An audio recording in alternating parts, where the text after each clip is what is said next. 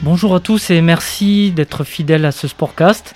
Un Sportcast euh, tout à fait inhabituel en ce début d'année 2022, puisque nous allons faire un tour de table de la rédaction sportive et demander à nos différents spécialistes ce qu'ils attendent de l'année 2022 qui arrive. Eh bien, nous allons commencer ce tour d'horizon euh, des souhaits sportifs pour l'année 2022 euh, par vous, Nicolas Le Gardien. Vous êtes spécialiste du foot pour Sud-Ouest. Qu'est-ce que vous attendez de, cette année qui commence à peine? Ah, cette année 2022 va être surtout marquée par un événement euh, qui va arriver euh, à la fin de, celle-ci, puisque, puisque exceptionnellement la, Coupe du Monde aura lieu en hiver, euh, donc au Qatar, en, novembre et décembre.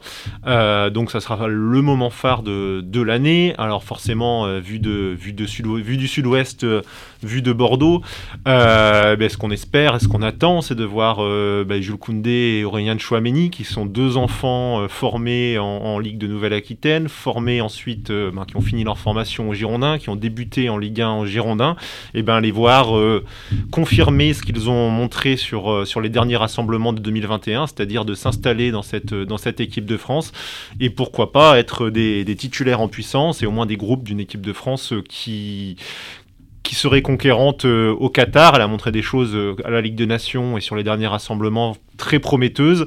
Euh, maintenant, il va falloir le confirmer euh, dans, le contexte particulier d'une année où ils n'auront pas beaucoup de, temps de préparation et sur une compétition, euh, effectivement, et sur des matchs couperés, ce qu'elle avait un peu raté, ce qu'elle a même complètement raté à, l'Euro. Donc voilà, avec effectivement le regard sur, ces deux joueurs qui vont vivre aussi un moment important de leur, de leur jeune carrière, puisque pour l'instant, ils vivent une carrière assez linéaire finalement, où après le départ des Girondins, ils ont su trouver des clubs, j'ai envie de dire, intermédiaires mais qui leur convenaient parfaitement. Ils se sont épanouis. Jules à Séville, Aurélien Chouamini à Monaco. Et euh, très probablement, euh, cette année, dès ce mois de janvier, euh, peut-être pour Jules Koundé, ou au moins en juin et cet été pour euh, Aurélien Chouamini, ils sont amenés à intégrer un très gros club euh, européen, où ça en Angleterre, en Espagne, c'est encore, c'est encore incertain, mais, mais ça doit être une nouvelle, une nouvelle étape dans leur carrière pour atteindre, pour atteindre le sommet, une étape qui ne sera, qui sera pas simple. Jusqu'ici, ils ont vraiment réussi à franchir les paliers d'une façon assez, assez impressionnante. Donc on va les suivre, on va les suivre de près en espérant qu'ils gardent aussi bah, cette, cette fraîcheur et, ce, cet aspect humain qui est quand même très important dans le sport, qu'ils ont reçu euh, jusqu'ici euh, conservé. Donc, euh, donc on va suivre ça de près. Alors la transition, la transition pardon, est toute trouvée avec les Girondins parce que leur, indirectement, leur éventuel transfert va peut-être aussi conditionner la suite de, l'avenir des Girondins, puisque les Girondins ont un intéressement sur leur transfert, euh, sur la, plus-value, et ça pourra aussi permettre aux Girondins de renforcer leur équipe et peut-être au moins de, bien terminer la saison, voire de mieux réattaquer la, prochaine. Qu'est-ce qu'on peut, qu'est-ce qu'on peut attendre des Girondins qui sont en situation euh, plutôt précaire en championnat pour l'instant? Bah, la, première chose, c'est qu'on a envie de, retrouver un horizon pour ces, pour ces Girondins, de, de, vraiment, bon, Gérard Lopez, donc, qui, a sauvé le club en 2021, euh, qui l'a empêché, de, empêché de mourir, en tout cas, qui a trouvé la solution, euh, parle d'un objectif européen en à trois ans. Aujourd'hui, c'est vrai que ça pose encore beaucoup de questions, puisque sportivement, euh, le début de saison a quand même été compliqué. Euh, bon, les derniers temps ont été aussi compliqués par, par l'épidémie de l'épidémie de Covid. Mais, euh, mais on a besoin de, de, voir déjà une équipe qui se maintient en Ligue 1, donc qui devra progresser sur la deuxième partie de saison, et surtout ben, voir où est-ce que, où est que ce projet va. Donc ça passera effectivement par la partie financière, puisque, euh, puisque dès, dès, le mois de, fin mai ou début juin, euh, Gérard Lopez devra montrer à la DNCG comment il va financer aussi euh, la saison prochaine, euh, comment il va financer la saison prochaine, et de, de, par là aussi comment il va pouvoir renforcer une équipe qui, euh, qui est en difficulté aujourd'hui, qui a quelques joueurs cadres qui sont potentiellement partants l'été prochain. donc, donc voilà, on a, on a besoin d'avoir une visibilité. cette année 2022 sera forcément très importante. Hein. les années importantes se succèdent aux Girondins. Mais là, on est sur une année de transition, c'est évident, après une nouvelle reprise. Mais là, il faut que ben, l'été prochain et pour la saison prochaine, si on veut euh, effectivement espérer revoir les Girondins en première partie de tableau euh, dans les prochaines années, il faut qu'il se passe quelque chose, que sportivement, eh ben, l'équipe qui se dessine soit beaucoup plus solide que ce, que, ce qu'elle est actuellement. Et effectivement aussi, on espère que financièrement, il y ait plus de visibilité que euh, tous les ans de se dire il faut trouver de l'argent pour réussir à sauver le club. Pour terminer cette partie foot, Nicolas, vous êtes aussi euh, bien intégré dans le, dans le monde du foot amateur. Vous, là, vous participez euh, à la vie d'un club, euh, d'un petit club. comment, comment, qu'est-ce que vous pouvez espérer aussi pour le monde du foot amateur, pour la, qui, qui fait la vie de, ce football qui a, qui a, été quand même mis à mal ces derniers mois par les différents confinements, les différentes vagues de, de, coronavirus? Qu'est-ce que, que vous attendez pour le, football de base? Bah, déjà retrouver un peu de, un peu de continuité, puisque mine de rien, depuis, depuis près de deux ans maintenant, euh, les, les, on enchaîne les séquences de, de reprise et les séquences euh, d'arrêt ou de, de, contraintes. Voilà, donc c'est de retrouver de la continuité, euh, que, que, tout le monde puisse se retrouver dans des conditions normales, que, que, le, que le, côté, le côté festif, qui doit être aussi le foot amateur, reprenne, et qui permette aussi de, de, de restructurer aussi les, les, clubs amateurs, qui mine de rien, eh ben, doivent, souffrent dans ces situations, notamment dans, les quêtes de bénévoles, les quêtes d'encadrement, puisque, puisque évidemment il y, a, une perte, il y a une vraie perte à ce niveau-là qui, qui existait avant et qui a été amplifiée par le Covid. Donc retrouver cette continuité pour que les, clubs puissent retrouver aussi une assise, une assise structurelle et avancer, et ce côté effectivement, euh, effectivement festif, et bien, sûr pour les pratiquants. Euh, on voit qu'au niveau senior, autant pour les jeunes, les licenciés sont repartis cette saison, autant au niveau senior, et eh ben, ça, ça, a du mal à repartir partir parce que le, nombre de licenciés est en baisse et peut-être que la, mise en place du pass vaccinal va à nouveau, euh, nouveau mettre un petit coup au, nombre de licenciés. Euh, donc, euh, donc voilà, donc on espère retrouver des, conditions normales effectivement pour que les clubs puissent, comme les Girondins mais à notre niveau, à nouveau se projeter et se structurer avec moins de soucis, en tout cas pas ce souci-là. Ok, merci beaucoup Nicolas et bonne saison, enfin bonne, bonne année 2022. Alors nous continuons ce tour de table de la rédaction sportive pour l'année 2022 avec trois éminents spécialistes du rugby et du cyclisme, et parfois les deux à la fois. Euh, à ma droite, Denis Capes-Granger, qui est plutôt rugby et... Et un petit peu vélo, merci Fred, bonjour Fred, surtout bonjour à tous. Vélo surtout quand ça monte. Euh, Julien Duby face à moi, qui est d'abord vélo et aussi... Euh, enfin d'abord cyclisme et aussi rugby. Et à ma gauche, euh, Arnaud David, qui est rugby et vélo aussi, qui, aime beaucoup le vélo. Alors la, question que, j'ai posée à tout le monde, c'est qu'est-ce que vous attendez de cette année à venir? On va commencer par le rugby, qui est quand même le plat de, résistance euh, de la rédaction sportive. Denis Se projeter sur l'année 2022 sans parler du tournoi et des Bleus, c'est quand même assez compliqué. Euh, on a un tournoi avec un calendrier favorable, trois réceptions, l'Italie, l'Irlande et l'Angleterre au final à Paris, un match qui sera en prime time, ce qui démontre bien que même l'organisateur a d'ores et déjà l'assurance, l'assurance que ça sera une finale. On attend un grand chelem ou tout au moins une victoire, ce qui n'a pas été réalisé depuis 2010. Arnaud, la même chose C'est la bah, victoire maintenant, il faut, que, il faut que Fabien Galtier gagne de 2010, ce serait dans la continuité d'une euh, d'une tournée d'automne qui était euh, pleine de promesses. Et puis euh, voilà, avec une victoire sur les avec une victoire sur les All Blacks et puis, euh, il faut aussi se projeter euh, déjà vers 2023. Et on se dit que cette équipe de France, elle peut pas être championne du monde si elle gagne pas en consistance, en régularité. Et, devenir consistante, être régulière, c'est pour l'équipe de France gagner le tournoi des, destinations 2022. Euh, et encore mieux, et encore mieux de réaliser un, grand chelem qui, qui n'a pas été fait depuis 2010, comme le rappelait Denis. Julien, vous attendez beaucoup de Fabien Galtier aussi Moi, je considère qu'il doit gagner le tournoi Destination. C'est un minimum syndical. Tout autre résultat serait un échec cinglant. Ça fait, euh, ça fait déjà un petit moment que, qu'il a, a, comment dire, euh, la bénédiction du public, des médias, de tout le monde. C'est un grand sélectionneur, effectivement, mais il ne faut pas oublier qu'il bénéficie d'une génération extraordinaire. De, il a le meilleur joueur du monde dans son équipe. Euh, il doit gagner maintenant. Il faut, il faut, on peut plus se payer de mots, on doit se payer de victoires. Euh, on, peut, on ne peut pas aborder la Coupe du Monde sans avoir gagné un tournoi de destination, une Coupe du Monde à domicile. Enfin, il faut de la confiance, il faut de l'entrain. Ils doivent gagner ce tournoi et si ça peut être avec la manière, c'est encore mieux. Qu'est-ce que vous retenez d'autre, Julien, sur le rugby? Après, il y a le top 14. Euh, qui saura mettre fin à la domination du Stade toulousain? C'est c'est un sujet passionnant. surtout qu'on a ici dans le sud-ouest l'UBB qui, qui commence à, à, lui tailler quelques petites croupières en top 14. C'est provisoire pour l'instant, mais c'est prometteur. Et, et c'est assez alléchant, il faut, bien le dire. Moi, je, crois beaucoup en l'UBB. pourquoi pas pour aller pour aller faire tomber euh, le, grand stade toulousain, puisque c'est un grand stade toulousain en ce moment, comme l'équipe de France est grande, le stade toulousain est grand d'ailleurs. C'est vrai que les deux sont, généralement souvent des, destinées qui se, conjuguent. Euh, effectivement, on peut, ce qu'on peut espérer, si on, est neutre, c'est euh, des grandes phases finales. Euh, avec euh, pour nous beaucoup d'équipes du, du sud-ouest, l'UBB, mais aussi, moi j'attends, j'attends de voir ce que va donner le, le Stade Rochelet. Après une saison où les Rochelais sont restés sur, sur deux finales perdues. Et voilà, est-ce que cette équipe va, va vraiment rebondir? Aujourd'hui, on peut, on, on peut s'interroger. Elle est entre deux eaux.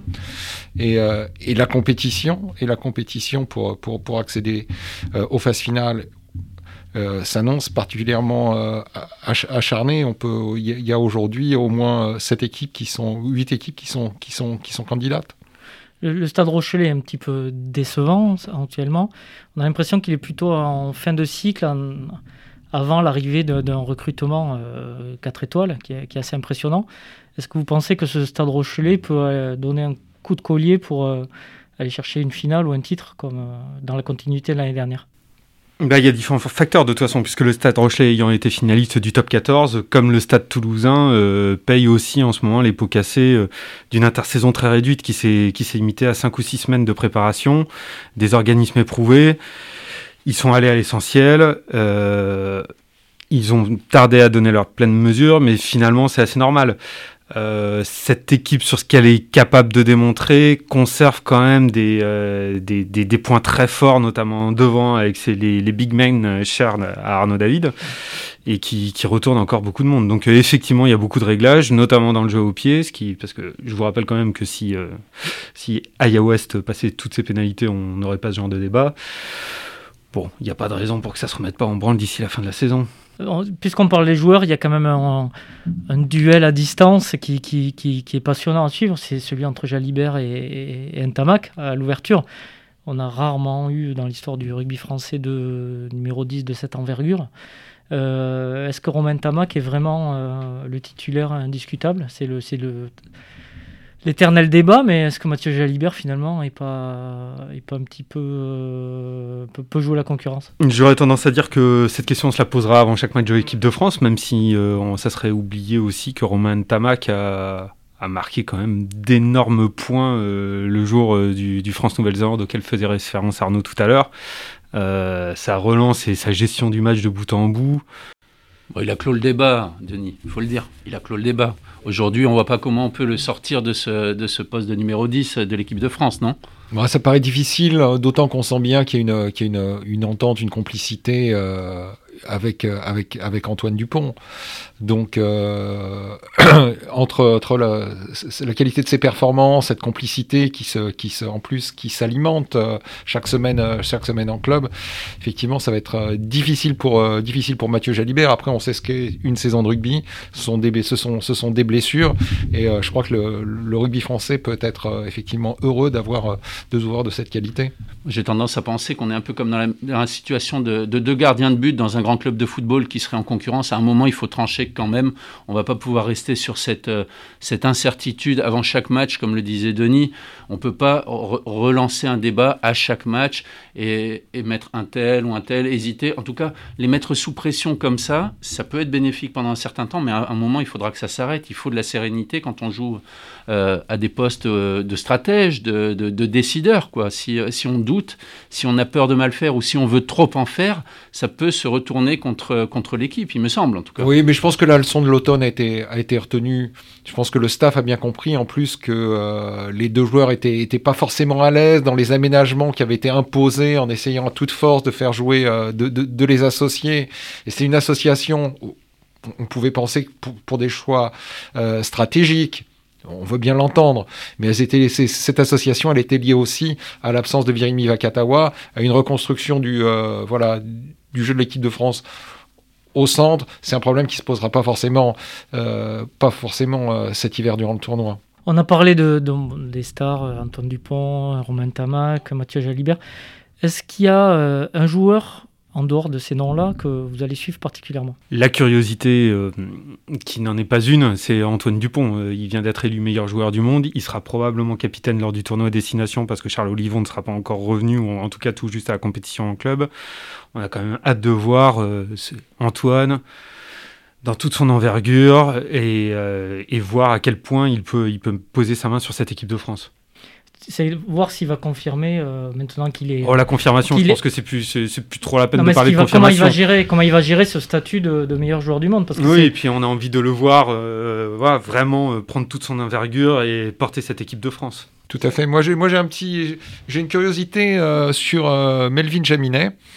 Je ne voudrais pas que Melvin Jaminet devienne le Anthony Boutier euh, de la deuxième saison. C'est-à-dire celui qui, après être monté très, haut, redescend, redescend malheureusement. C'est un garçon qui, me semble-t-il, a un, vrai potentiel. Encore doit-il le confirmer, ce qu'il ne fait pas toujours en club. Il lui arrive encore de passer euh, à côté, de ne pas porter son équipe. Donc, euh, ma curiosité, elle portera sur la, capacité de, Melvin Jaminet à vraiment s'emparer du poste de, numéro 15, où l'équipe de France avait euh, un petit déficit de talent. D'autant qu'il va changer de club, il passe à Toulouse, et ça sera aussi une marche euh, importante pour lui. C'est effectivement euh, un palier qu'il va lui falloir franchir, mais qui peut aussi lui rendre ses prestations un peu plus confortables, parce que comme Arnaud le, le soulignait à raison, il est parfois des fois friable, mais euh, bon, il évolue quand même dans une équipe qui est tout juste promue, qui est relégable, qui n'est pas aussi équipée et armée euh, que les autres et où il, assume beaucoup de responsabilités. Julien? Moi, j'aimerais bien. Euh, c'est pas forcément des révélations que je guette, ce serait plutôt des retours. Et j'aimerais beaucoup voir revenir Virimi Vakatawa et Bernard Leroux à leur meilleur niveau en équipe de France. Parce que je pense que ces deux joueurs, quand ils sont à leur meilleur niveau, sont peut-être pas aussi important ou médiatisé que euh, qu'Antoine Dupont, que Romain Ntamak ou que euh, Mathieu Jalibert, mais je pense qu'ils sont très très très importants pour, euh, pour une éventuelle conquête mondiale ou, ou plus près de nous d'un grand chelem par exemple. Avec ces deux-là en plus, cette équipe de France, elle sera injouable. injouable. Vakatawa est sur le chemin du, du retour déjà. On peut, les, on, peut, on peut l'espérer. Après, c'est un joueur qui a 32 ans et donc euh, qui est du mauvais côté de la colline, comme disaient les Anglais. Voilà, il faut qu'ils arrivent à se remobiliser. Peut-être que le stade de France, le, le, staff du 15 de France arrive à aller les chercher, les remonter. Euh, est-ce qu'ils est en ont l'envie? Est-ce que c'est leur rôle? Je ne sais pas, mais en tout cas, on en aurait besoin. Ouais. L'autre curiosité, ce serait évidemment Cameron qui a fini cette tournée, qui a fait cette tournée en tant que deuxième ligne et qui sera probablement maintenu pendant le prochain tournoi, qui est rayonnant avec l'UBB on a hâte de voir euh, s'il euh, si, peut être un deuxième ligne de l'équipe de France, plus de trois matchs quand même. Oui, surtout que ça serait dans un profil de deuxième ligne coureur. Euh, est-ce qu'il pourrait tenir, faire le, crash test de l'Angleterre, de l'Irlande à ce poste-là Oui, il a fait celui de la Nouvelle-Zélande, je crois capable de faire celui de l'Angleterre.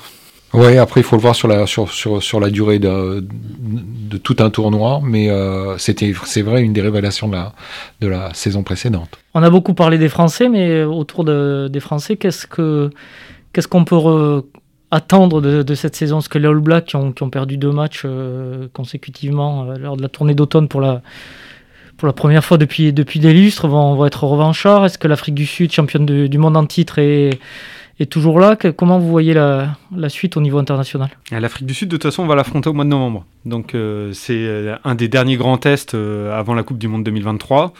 On s'est frotté aux Blacks, là on, va, on, va, on va affronter les tenants.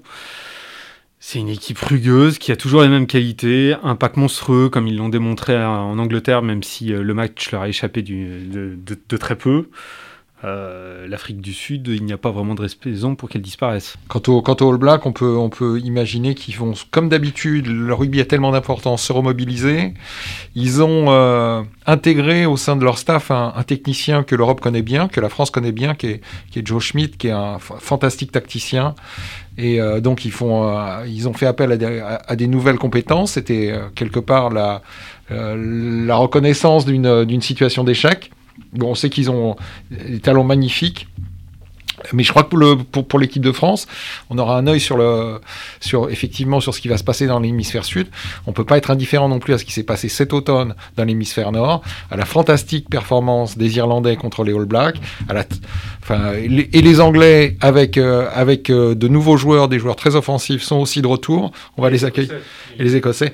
Donc euh, donc voilà, il faut, faut il y, y, a une concurrence aussi au niveau international qui qui bah, qui promet un, un tournoi très alléchant. On a l'impression que le, la balance entre l'hémisphère nord et l'hémisphère sud a jamais été autant équilibrée, peut-être. C'est vraiment, euh, c'est vraiment très homogène.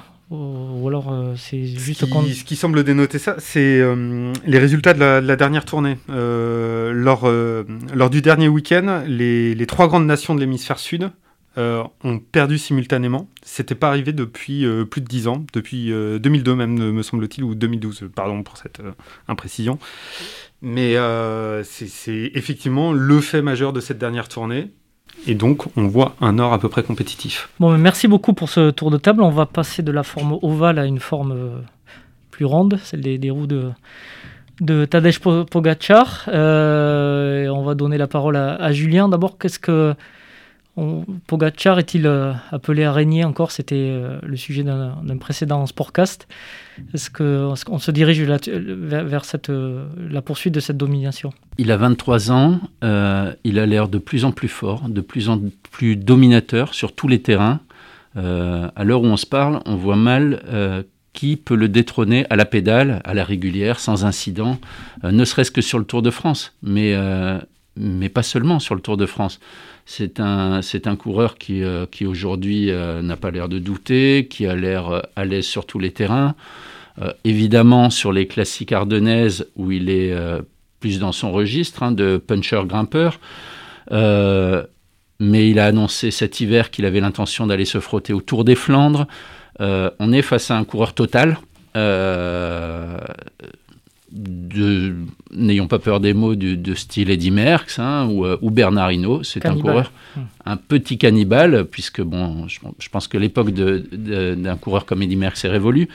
Néanmoins, effectivement, il va sur tous les terrains et pour l'instant, il est très fort. Il n'a que 23 ans, il est dans quasiment la meilleure équipe du monde qui, euh, qui a des moyens illimités. Euh, Qu'est-ce qui peut l'arrêter? Ben, Moi, là, pour l'instant, je suis bien en peine de vous le dire.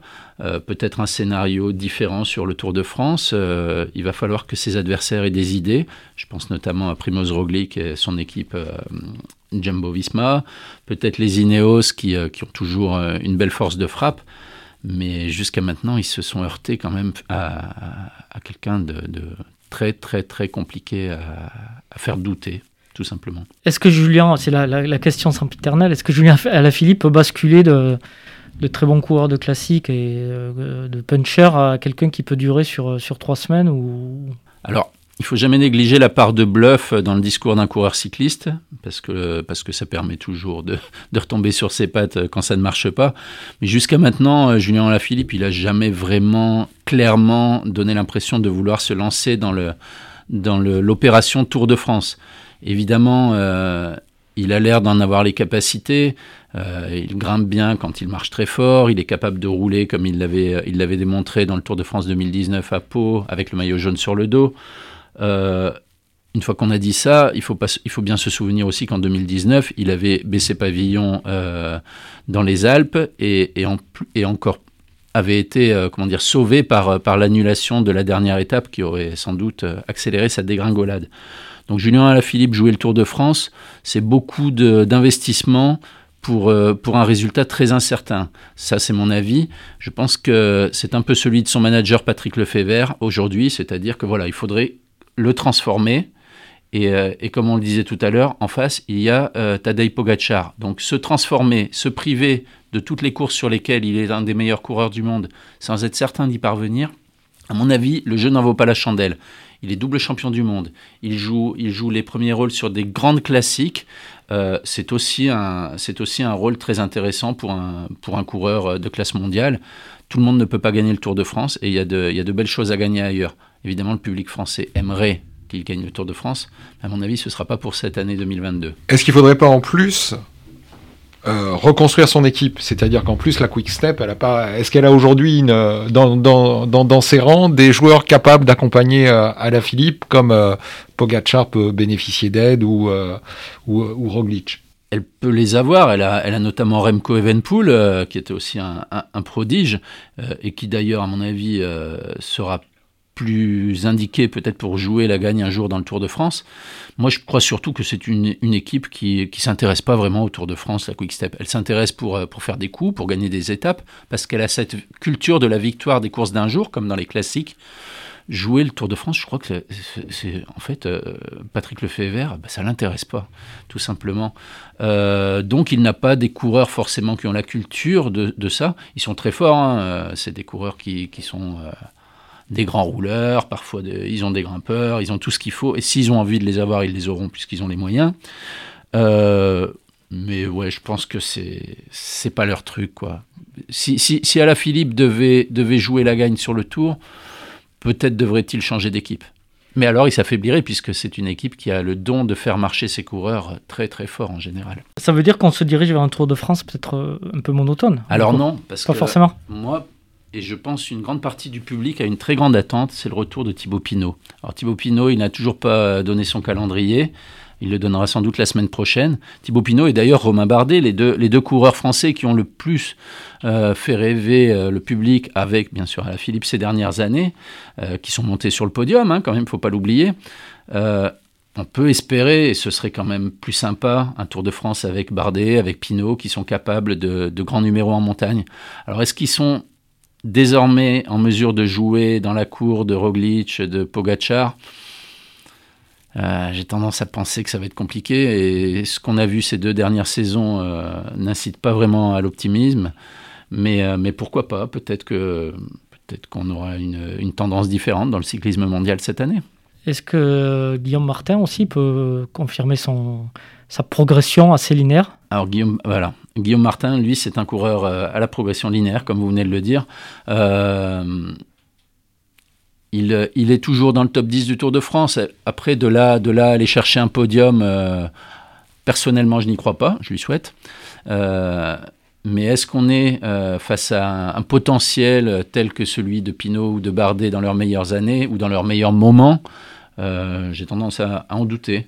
Mais, euh, mais de toute façon, c'est un coureur régulier qui mérite d'être respecté et d'être suivi parce qu'à tout moment, il peut effectivement, euh, il peut effectivement réussir quelque chose d'intéressant. Mais pour l'instant, il, il, peine quand même à gagner, à, gagner de grandes étapes, même de petites d'ailleurs. Il, manque, il manque des victoires quand même. Exactement. Toujours euh, placé, mais rarement. Exactement. Mais, euh, mais bon, c'est un coureur qui est là et euh, rien que pour ça, il, euh, il donne du plaisir, notamment à son, à son public. Quoi. Denis, de votre œil extérieur? Moi, je, je, souscris totalement à ce que dit Julien, mais je, je, je, plaide pour le panache. À un moment, effectivement, Julien Alaphilippe a toutes les bonnes raisons de ne pas se lancer à l'assaut du général. Mais est-ce qu'après deux titres mondiaux, finalement, c'est pas ça ce qui manque? Bah, le Tour de France, ça manque à tous ceux qui ne l'ont pas gagné, parce que c'est le, le, le, rêve ultime pour n'importe quel coureur pour n'importe quel coureur de très haut niveau. Après, il y a peut-être une option différente pour Alaphilippe. Euh, moi, j'ai souvent tendance à le, comparer à Laurent Jalabert. Euh, Jalabert n'a jamais réussi à, gagner sur le Tour. Il a, il a remporté des maillots à poids, des étapes, etc. Il est toujours tombé sur des grands spécialistes. Et puis même, il a, il a eu du mal à, tenir sur les trois semaines le, niveau d'implication qu'il fallait, sans vous parler des années noires, 98, euh, où son équipe ONC a dû, a dû quitter le Tour. Mais il s'est dirigé vers la Vuelta et où il s'est gavé, tout simplement. Il s'est gavé. Euh, et pourquoi la Philippe n'irait pas sur un Giro, sur une Vuelta où l'adversité est quand même un peu moins dense, où peut-être le niveau de concentration est moins important et la course est plus ouverte, plus débridée? Euh, je le vois mal renoncer au Tour de France mais, euh, mais choisir peut-être d'aller euh, d'aller s'encanailler sur les routes italiennes ou espagnoles, pourquoi pas, ouais. Ce serait, ce serait déjà... Euh, enfin, il a déjà un palmarès exceptionnel. se rajouter un grand tour de ce niveau-là, ce serait pas non plus... en tout cas, moi j'espère que... Excuse-moi, Julien, j'espère comme toi que euh, Julien Lafilippe ne sera pas le seul porte-drapeau du, cyclisme français. J'aimerais bien moi aussi voir euh, Romain Bardet et, Thibaut Pinot revenir à leur meilleur niveau. Ce qui me fait douter, c'est les, interviews que j'ai pu lire ici et là, et où il y a une forme de résignation, notamment chez un garçon comme, qui, est, très posé comme, comme Robin Bardet, concernant un cyclisme à deux vitesses. Et euh, quand on pense aux, efforts qu'a consenti un, Romain Bardet pour claquer simplement une étape dans le dernier Tour d'Espagne et ensuite devoir bah, laisser les autres s'amuser, euh, on, a tout, voilà, on a, on, a forcément des, des, arrière-pensées, des regrets, des, et des doutes sur la capacité justement euh, de ces deux Français à, à exister dans le cyclisme tel qu'il est aujourd'hui. En fait, mon seul espoir pour ces deux coureurs que vous citez, c'est bah, c'est effectivement que ça se calme, tout simplement, ce cyclisme à deux vitesses. Quand on parle des interviews qu'ils ont données ou des allusions qu'ils ont pu faire, moi j'appelle ça des appels au secours. Et Arnaud démarre aussi dans, dans sa biographie. Exactement, exactement. C'est des appels au secours de certains coureurs. Alors, euh, Certains diront oui, il n'y a que les Français, ils sont toujours en train de pleurer. Non, il n'y a pas que des Français. Et de toute façon, euh, les Français, parfois, euh, ont la vertu de, dire les choses un petit peu tout haut, euh, parce qu'ils ont payé fort dans les années 90. et que peut-être, bah, écoutez, oui, peut-être qu'on s'intéresse davantage à ça et qu'on ferme un peu moins les yeux. Donc ces coureurs-là, ils l'ont ouvert, ils ont appelé un peu au secours, notamment l'ICI, pour qu'on vienne un peu remettre de l'ordre là-dedans, même s'ils ne l'ont pas toujours dit explicitement, ça transpirait. Romain Bardet et Thibaut Pinot, c'est des mecs qui ont fait des podiums du Tour de France, qui ont gagné des grandes étapes de montagne. Moi, je ne crois pas qu'ils soient devenus aussi nuls qu'ils ont donné l'impression de l'être, aussi dépassés qu'ils l'étaient sur ces derniers grands tours. Donc, je ne vois pas par quel miracle ils auraient pris, euh, ils auraient pris 10 ans comme ça d'un coup. Euh, il y a un problème, peut-être que d'un seul coup, il va se régler aussi. Peut-être que, peut que certaines choses euh, vont se calmer. Enfin, c'est ce qu'on espère. Mais écoutez, acceptons-en en l'augure. Je vous remercie beaucoup pour tout ça. Et puis, euh, faites-vous plaisir hein, sur les matchs, sur les, courses. À bientôt. À bientôt. Au revoir. Eh bien, nous terminons ce tour de table de la rédaction sportive pour l'année 2022 avec Vincent Audi, qui est spécialiste euh, du tennis. Euh, joueur émérite euh, lui-même. Vincent, qu'est-ce que vous attendez de cette saison qui pourrait peut-être voir Novak Djokovic rafler la mise et devenir le, joueur le plus titré de l'histoire? Eh c'est le, le grand débat, c'est le grand débat qui, anime, qui anime la planète tennis. qui, est le, qui est le GOAT? Euh, alors, le meilleur, joueur de tous les temps. c'est pas la chèvre, c'est quoi? C'est le greatest of all time. meilleur joueur de tous les temps. Le meilleur joueur de tous les temps. Donc c'est la, célèbre course entre Novak Djokovic, Rafael Nadal et Roger Federer, les, les trois légendes de, ce sport. Euh, la saison 2021 a été marquée par euh, par la course au record de, Djokovic, qui a, qui a marché sur la, sur la saison en gagnant trois grands chelems. Donc il a, égalisé, il a égalé le record de, de grands chelems avec Federer et Nadal.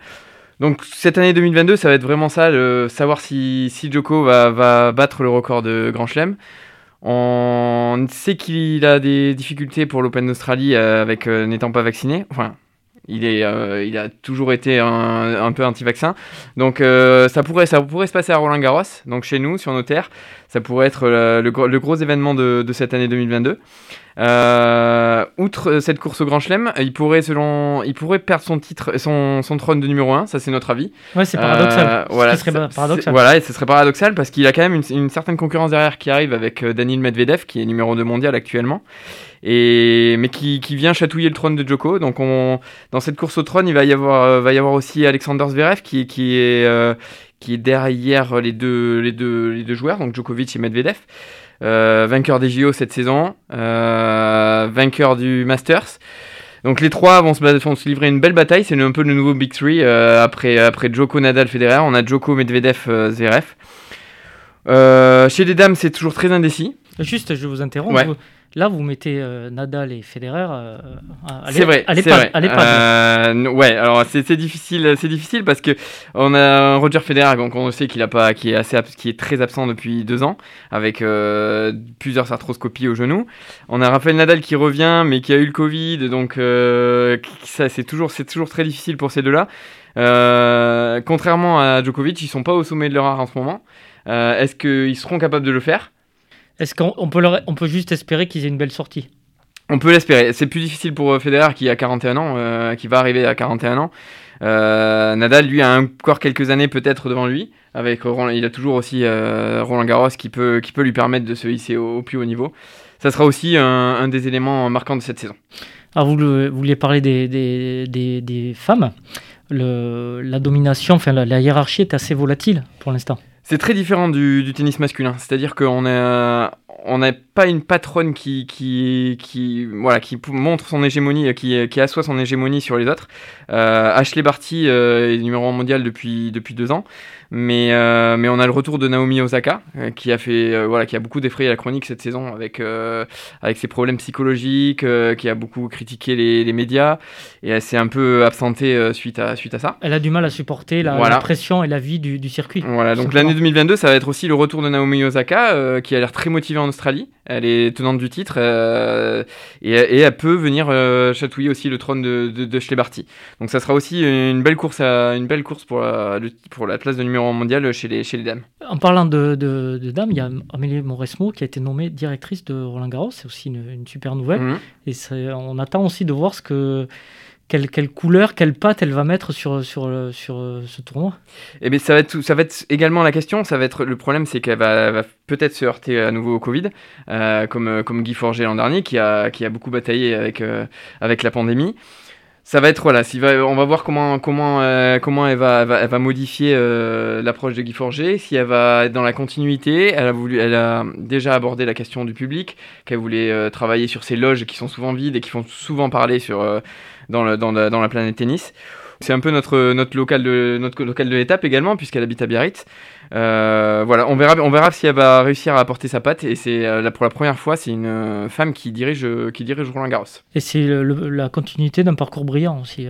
Elle a réussi en tant que joueuse, comme, comme, comme, entraîneur et maintenant, enfin, a priori comme dirigeante. Exactement, ex numéro 1 mondial, ex vainqueur de Grand Chelem, capitaine de capitaine de Fed Cup. Elle, a, vraiment touché à tout. elle a entraîné Andy Murray également, qui qui, qui était qui était à ce moment-là numéro 4 mondial. Euh, voilà, c'est très intéressant de voir ce qu'elle ce va, ce va apporter à ce tournoi. Pour terminer, nos petits Français, qu'est-ce qu'on attend euh, Mais chez les Français, euh, c'était le 2021, c'est à rayer. c'est voilà, c'est aucun Français en deuxième semaine de Grand Chelem, donc cette année, on va juste espérer une deuxième semaine. Hugo Humbert et Gaël Monfils vont être les, voilà, les têtes, les têtes d'affiche. On espère qu'ils vont tirer les bleus vers le haut. On a vu Hugo Gaston qui a fait vivre le public français à Bercy en fin de saison. Ça, ça a donné un peu une bouffée d'air au public français. Joueur atypique. Joueur atypique et spectaculaire, un superbe touché, donc on espère qu'il va, qu'il va briller cette saison et confirmer. Il est maintenant euh, dans le top 50 mondial, top 60, et euh, on espère qu'il va pouvoir confirmer et surfer sur cette fin de saison. Et c'est quelqu'un qui, qui, progresse régulièrement, qui fait aussi de bons choix, qui n'est qui a fait attention, qui a joué des tournois aussi à son niveau, euh, qui ne s'est pas laissé griser par euh, sa réussite à Roland Garros. Il a été huitième de finaliste en 2020, il a eu du mal à le digérer. Et euh, il a dit lui-même au dernier Roland Garros, il a demandé à ce qu'on arrête, qu'on lui foute la paix avec, avec ce, huitième de finale en 2020. Et voilà, il est resté dans l'ombre dans les challengers. et maintenant, il va pouvoir essayer de confirmer dans les, dans les grands tournois. Ça sera, la, ça sera la, voilà, le joueur à suivre cette saison côté français. D'accord, mais merci beaucoup Vincent, et puis on va suivre ça de très près, à commencer par euh, l'Open d'Australie qui commence le 17 janvier à Melbourne. On enchaînera ensuite avec Roland Garros, Wimbledon et euh, l'US Open à la fin du mois d'août. Merci. merci. à tous de vous être prêtés à ce petit jeu euh, des prédictions pour 2022 et d'avoir livré vos attentes. Merci aussi à vous, auditeurs, pour votre écoute et votre fidélité. Si vous avez aimé cet épisode, n'hésitez pas à nous le dire et à le partager autour de vous. Vos retours et suggestions nous sont toujours très précieux.